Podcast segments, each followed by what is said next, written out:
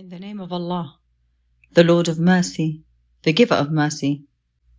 The love of desirable things is made alluring for men, women, children, gold and silver treasures piled up high, horses with fine markings, livestock, and farmland. These may be the joys of this life, but God has the best place to return to. Prophet, say, would you like me to tell you of things that are better than all of these? Their Lord will give those who are mindful of God gardens graced with flowing streams, where they will stay with pure spouses and God's good pleasure. God is fully aware of his servants. Those who say, Our Lord, we believe, so forgive us our sins and protect us from suffering in the fire.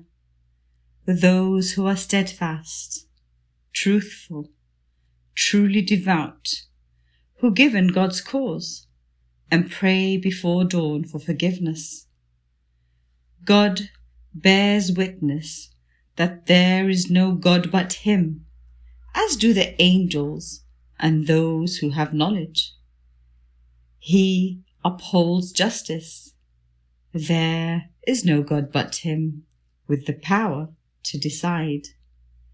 True religion in God's eyes is Islam, devotion to Him alone. But those who were given the scripture disagreed out of rivalry only after they had been given knowledge. If anyone denies God's revelations, God is swift to take account. If they argue with you, prophet, say, I have devoted myself to God alone, and so have my followers. Ask those who were given the scripture, as well as those without one, do you devote yourself to Him alone? If they do, they will be guided. But if they turn away, your only duty is to convey the message. God is aware of His servants.